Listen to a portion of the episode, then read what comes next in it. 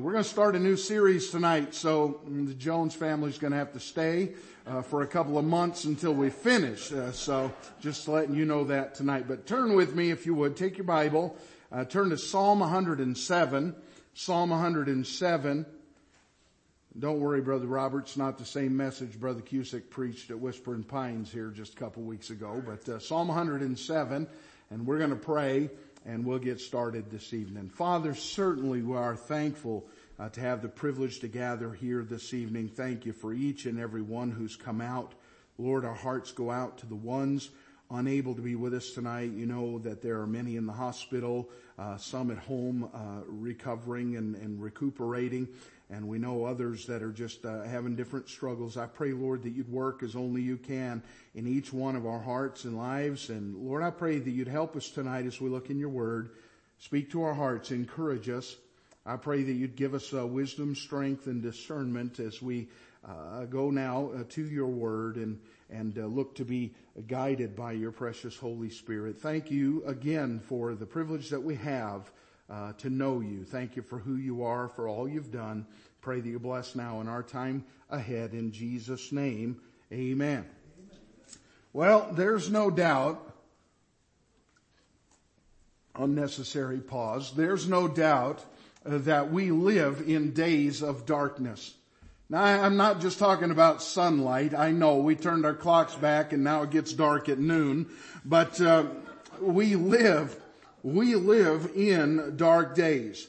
No matter where you look, it seems there's no pause. It seems there's no uh, timeout. There's no let up in this matter of chaos and crisis, crime, carelessness. It, it, it's everywhere around us. But don't let that blind you to the light of Christ that's within us. And He's the way, He's the truth, He's the life. You remember, Jesus is the light of the world. And if we lose sight of His light, if we ourselves lose sight of His light, how can we then effectively offer His light to others? Uh, that's what I want you to consider tonight. You know, we sing a chorus. It has these words, and I'm not going to sing it tonight, but I'll give you the words. I just keep trusting my Lord as I walk along. I just keep trusting my Lord, and He gives a song. Though the storm clouds darken the sky or the heavenly trail, I just keep trusting my Lord. He will never fail. He's a faithful friend, such a faithful friend. I can count on him to the very end.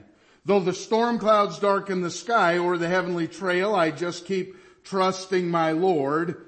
He will never fail. So might I ask you tonight, what have you cast upon the Lord and what are you still clinging to? Are you clinging to your troubles and your burdens and your doubts and your fears and your cares, maybe even your failures? Grab your hymn book if you would. I want you to turn to number 341. Don't worry, we're not going to sing. I just want you to see something. Number 341. You might know this by its alternate name, the Baptist National Anthem. More than likely you'd say, well preacher, why in the world you make me turn to 341? I, I know this song. I want you to look uh, with me here. I, I want you to look at verse number two. I heard about his healing, of his cleansing power revealing, how he made the lame to walk again and caused the blind to see. Now watch this line. And then I cried, Dear Jesus, come and heal my broken spirit. Do you see those words? My broken spirit. Tonight we're going to start a new study on this subject. From victim to victor. From victim to victor. That's the series title. And it goes on. Don't, don't close your hymn book because the verse goes on. Come and heal my broken spirit. Now, now watch what it says. And somehow. Can I, can I stop and say your somehow depends on a someone. Not just anyone, but a specific one. And somehow Jesus came and brought to me the victory. You could look at verse 2, you'd see there it says, I heard, and then I cried. Heard about what? His healing. Heard about His cleansing power. Psalm 107, look with me. We'll start reading in verse number 23 this evening. Psalm 107, verse number 23. The Bible says, they that go down to the sea in ships that do business in great waters. These see the works of the Lord and his wonders in the deep. For he commandeth and raiseth the stormy wind which lifteth up the waves thereof. They mount up to heaven. They go down again to the depths. Their soul is melted because of trouble. They reel to and fro and stagger like a drunken man and are at their wits end. Then they cry unto the Lord in their trouble and he bringeth them out of their distresses. He maketh the storm a calm so that the waves thereof are still. Then are they glad because they be quiet. So he bringeth them unto their desired haven. Oh, that men would praise the Lord for his goodness and for his wonderful works to the children of men. Let them exalt him also in the congregation of the people and praise him in the assembly of the elders. Verse 26 ends now with the phrase, their soul is melted because of trouble. Well, that's certainly a broken spirit, wouldn't you say? Verse 27 says that they reel to and fro and stagger like a drunken man. Charles Spurgeon said this, the violent motion of the vessel prevents their keeping their legs and their fears drive them out of all power to use their brains. Do you think about that. He says like you just, everything is so topsy-turvy and you can't keep your feet underneath you and you can't think straight because you're trying to stay standing. Think about that. Almost like one who's lame and can't walk no matter how hard they try. Verse 27 ends with the phrase, at their wits end. You just thought that was a phrase that somebody made up, right? You never noticed that was in there before, but there it is, at their wits end. You have made me, I'm about at my wits end. Maybe that's just me. So tonight I want to preach a message with this title, The Edge. The Edge. Spurgeon went on to say, what more can they do? They have used every expedient known to navigation, but the ship is so strained and beaten about that they know not how to keep her afloat.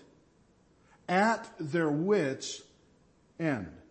Against something bigger than them. Pushed to the edge with no end in sight. Have you ever been there? What happened next? Look at, look at Psalm 107 verse 28. Then they cry unto the Lord in their trouble, and he bringeth them out of their distresses. Now, I'm telling you, that sounds familiar. And then I cried, Dear Jesus, come and heal my broken spirit. And somehow Jesus came and brought to me the victory. At wit's end. I tell you tonight, when you get to that point in your life, you are either going to entirely turn to God and break free, or you're going to end up broken. When you're in that place at your wits end, when you're at the edge. At the edge we'll be defeated if we don't remember God's promises. You know, the ones like God never changes and God is always working and God minds the details. Here's a little two word promise. God can. God can. You know, we sing that song, God can do anything, anything, anything. God can do anything but fail. God can. We may find ourselves at our wit's end, but God is never at his. The edge is where you're going to be forced to choose. Run to God or keep running from Him. The edge is not a popular place but I tell you tonight, it's a profitable place. Wits end is where we're reminded to let God have control where we remember that with God all things are possible, where we rest in the sufficiency of Christ, where we release our hands in surrender, letting go of the problem to leave it in God's hand. The wit's end is where we find relief in the fact that nothing's bigger than God. And when we're at the edge, we'll either let go and let God or we'll falter and fail. Now, many choose to despise the edge. But let me give you some reasons tonight that you and I ought to delight when we find ourselves at the edge. Number one, three things for you tonight.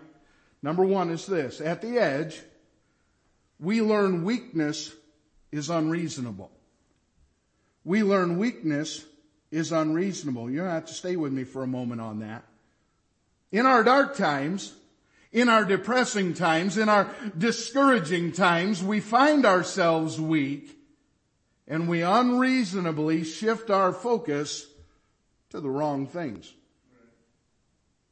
You think about the last time when you had a problem, the last time when you had a trial, the last time when your heart was distressed and you find yourself focusing on a wrong thing. Why? Because of weakness. See, if you could fix it, you would have fixed it and moved on. But now you're in that place where you're weak and you're looking around and all of these things start piling up and all of a sudden your thoughts become unreasonable. You spend your time wondering about why we can't do and worrying about what we can't do and whining about how we can't do. And instead of just admitting our weakness and our inability, we start accusing God of wrongdoing. Instead of saying, I can't, but God can, uh, that, that's a good thing to say, by the way. Instead of saying, I can't, but God can, we start believing, I can't, so God can't either. If I can't, nobody can.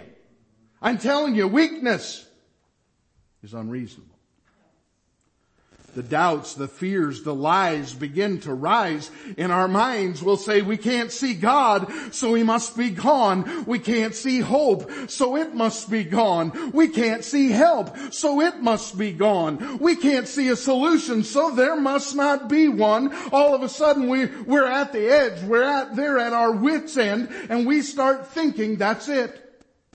This is the end. It's over. In fact, the unreasonableness of your weakness will work to lead you to walk away from God in sorrow instead of waiting upon Him for strength. You hear that tonight because it'll work the same in your heart and my heart and the heart of every man and woman, boy and girl. The unreasonableness of your weakness will work in your heart and mind to lead you to walk away from God in sorrow instead of simply waiting upon Him for strength. How often we see this happen, and I'm here to tell you tonight, it's terrible. And friends, might I remind you, yes, the things in your life when you're at the edge might look grim, but God is not gone. Look at Psalm 107 in verse number one. Oh, give thanks unto the Lord, for He is good, for His mercy endureth forever. Look at verse 31. Oh, that men would praise the Lord for His goodness and for His wonderful works to the children of men. Hey, God is good. God's mercy endures forever. But at the edge of wit's end, we often think that God has ceased to be good and that His mercies run out. And I'm here to say, no, friend, no! Not just no, but never. Our weakness neither determines nor negates God's strength. I'm here to tell you tonight, the devil wants to convince you that God is good to others, but not you. You chew on that one for a moment. The devil wants you uh, uh, to think that God helps others, but not you. That God brought victory before, not this time. Unreasonable. The devil wants you to believe that God's been good in the past, but he can't be anymore. That the circumstances have changed, so God must have changed, that God must have lost control. And let, let me just tell you tonight, in case you forgot, the devil is a dirty, stinking, rotten liar. God never changes. He's good all the time and at all times. Whether you're at the edge or not. God's still good. You're at the edge. He's actively working in your life and in mine in spite of our weakness. Now friend, tonight you might not see it and you might not want to believe it, but it's a truth that you cannot afford to let go of. God is still God. God is still good. The edge cannot erase the eternal goodness, enduring mercy, and effectual strength of God, but the edge can remind us that in the depths of our pitiful weakness, God remains perfectly strong. At the edge, we learn weakness is unreasonable. Now let me help you with this. Not a single one of us in here tonight is not weak. Not a single one of us. We're all weak. Well, preacher, not me. Can you save yourself? Can you keep yourself saved? Let me help you, friend. It's better to humble yourself and see your weakness. Why? Because then you'll rely on His strength. What did God tell the apostle Paul? My grace is sufficient for thee, for my strength is made perfect, complete in weakness. Not God's weakness, ours. And we are constantly, perpetually weak. And when you'll realize that fact that we struggle and suffer with this matter of weakness, it will lead us to run to Him, not from Him. At the edge, we learn Weakness is unreasonable, but number two, at the edge we learn that struggles are unavoidable. I'm sorry to break that news to you tonight. There are some fellows, you, you go home and turn on the TV, you could send them money, plant, sow your seed of faith. As Brother Gary said in youth rally, cuckoo, cuckoo. Anyway, and they'll tell you that you can come to this place and you're if you're right with God, you'll never have another struggle. You'll never have another trouble. You'll never have another trial. Well, Jesus must have been a liar then because he said, in this world ye shall have tribulation. But what did he say? But be of good cheer. He said, I have overcome the world. Hey, in this world and at the edge especially, we learn struggles unavoidable. If you were to take the time and read all of Psalm 107, you'll find that there are four scenarios given about the struggles of life. In each one, there is a tremendous difficulty. In each one, there's an unmistakable weakness. In each one, there is, hear this now, a real struggle. But this fourth struggle, this is the last one uh, of the four here in Psalm 107. This last one that we see in verses 23 to 32 is so miserable, the people's hearts are melting. At their wits end, the verse says, driven to the edge, feeling that there's nothing left but death that will be soon and sudden and swift. Now I want you to notice something. Look with me at verse 23. Verse 23. They that go down to the sea in ships that do business in great waters. That's what the verse says. I didn't leave any words out of that verse. They that go down to the sea in ships that do business in great waters. Can I ask you a question? Where do ships do business? In, in the water. Where do big ships do business? In the big water. Uh, it doesn't say that they went to the desert in ships to do business. Uh, there's a reason that I say that, and I know that's silly tonight.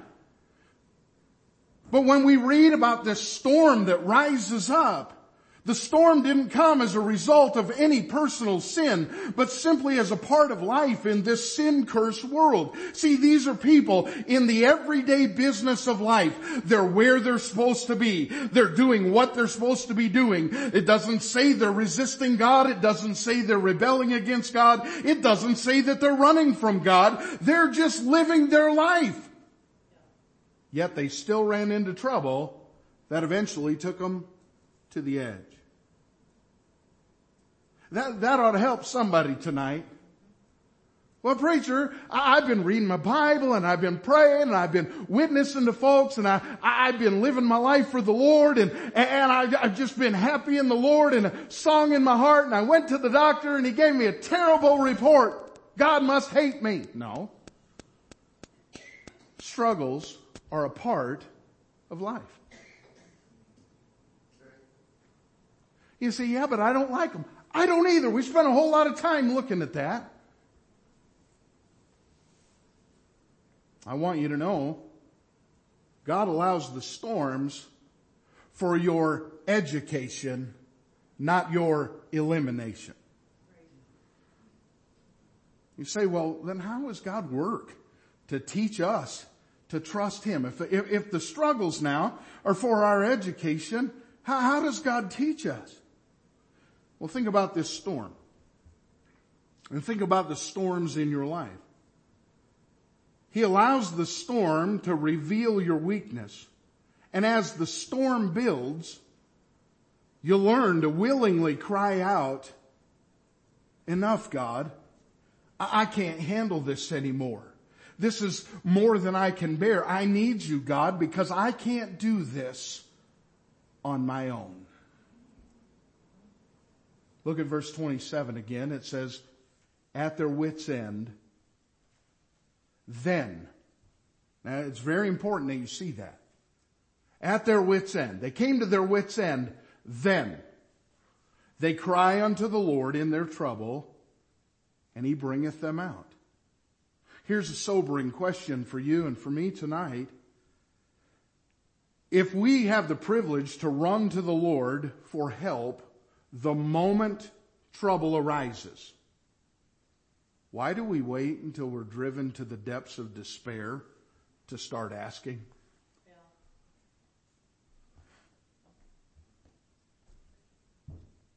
If you'll go back and you'll read what we just read, it says that uh, they, they go up to the heights and they go down to the depths and they go up to the heights and they go down to the depths. And you can think of it kind of like a roller coaster. And as that wave swells underneath that ship, it climbs to the top. It's not just a here, here, here, here, here, here, here, here, here, here. It's a rise, it's a fall. It's a rise, it's a fall. It's a rise, it's a fall. And there is a noticeable change in direction. So if you're up there at that height and all of a sudden everything starts to tip over, if you ever watched anybody ride, I don't ride them, so I haven't done this, but I watched a bunch of people do this. And in fact, I saw like the highest roller coaster in the world. And if you look that up on, on YouTube, it is crazy. They built it off the side of a mountain and it goes way up in the air. And when it comes over the top, it turns.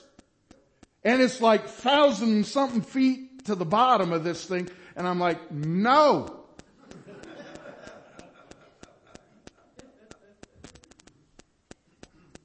A roller coaster to me are the speed bumps in the parking lot at the mall.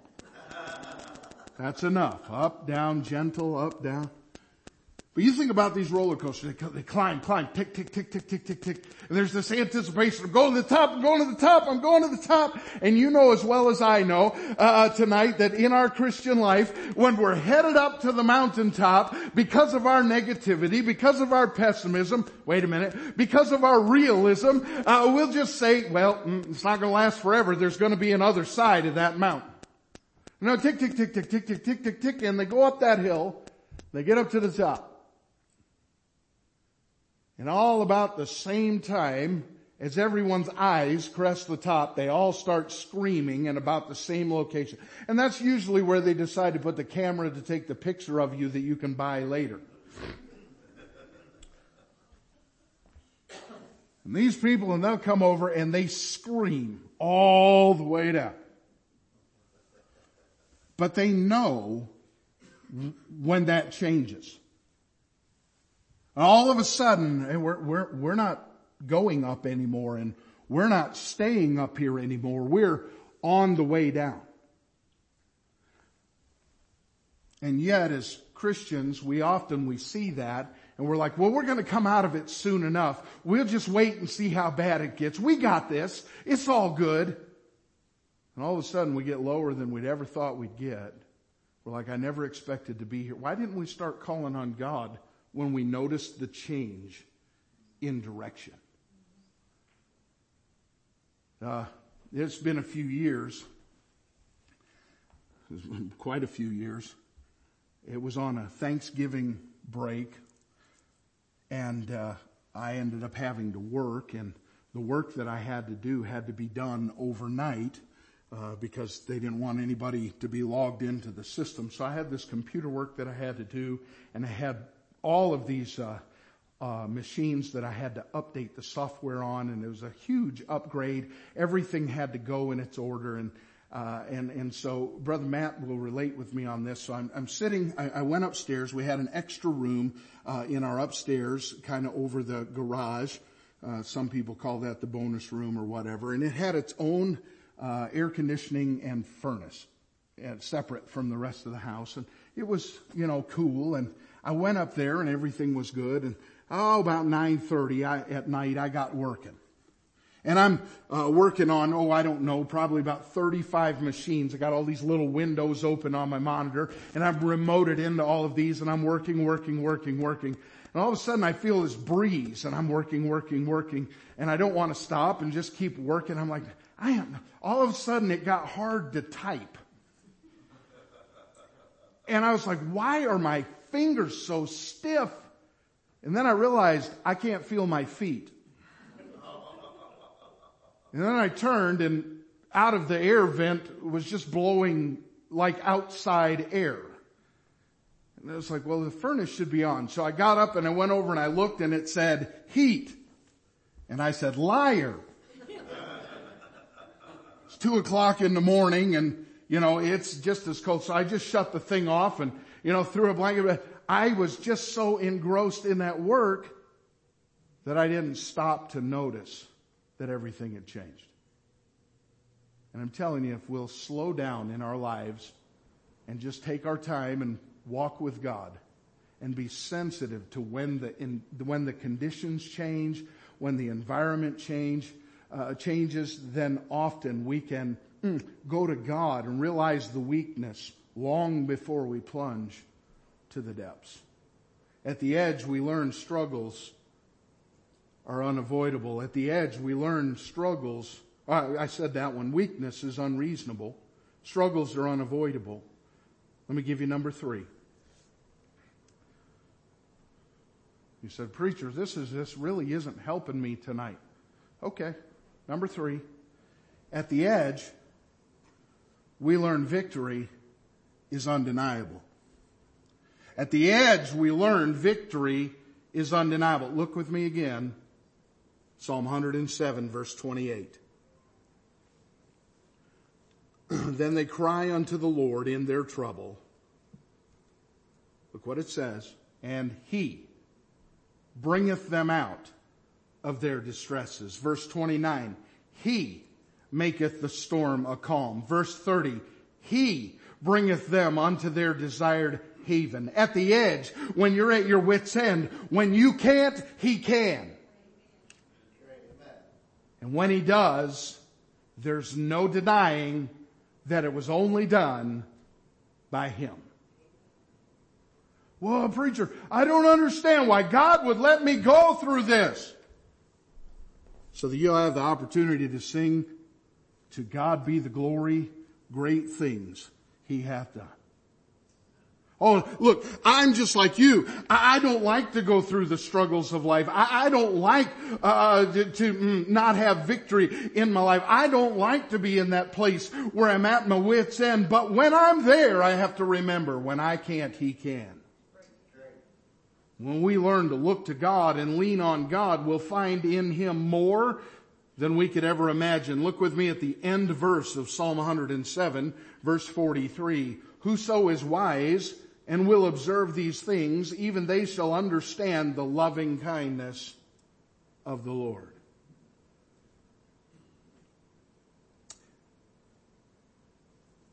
You say, but, but preacher, I still don't understand. Why, why does God let me get to my wits end? Why does God make me go all the way to the edge? God lets you get to the edge so that you'll let go of everything else and cling to Him. God lets you come to the edge so that you'll let go of everything else and cling to Him. There were times in my life where I trusted in things outside of God that I had no business trusting in. They weren't sufficient to carry me through. The only way that I was going to learn that God was enough was for God to remove those from my life. You say, that was fun, right? No. You know it. You might have been there. You might be there right now. The best thing that you can do with your life is just let go of everything else you're hanging on to and cling to God. I find victory at the edge by turning to God and trusting Him. I help others find victory at the edge by teaching them to rely upon God and to rest in Him. Yes, struggles are real and yes, struggles are hard, but why wait until you reach the edge to turn to God, to talk to God, and to trust God? Why does it seem that we always have to get to the edge? Now, before you get mad at me tonight, I understand how this life works. Some. I understand sometimes you have no control of being pushed to that edge. Sometimes it's just bang, there it is. But when you find yourself pushed to wit's end, would you ask God to pull you back from the edge? Verse 28 says, Then they cry unto the Lord in their trouble, and he bringeth them out of their distresses. If you would allow me to point you back to the Lord and remind you to praise him because he's worthy. Trust him because he's able. Rest in him because he's working. Verse 31, Oh, that men would praise the Lord for his goodness and for his wonderful works to the children of men. And then I cried, Dear Jesus, come and heal my broken spirit. And somehow, Jesus came and brought to me the victory. The edge does not have to be the end if you'll just exercise your faith in the Lord and you'll find yourself well on your way to moving from victim to victor because there's victory in Jesus.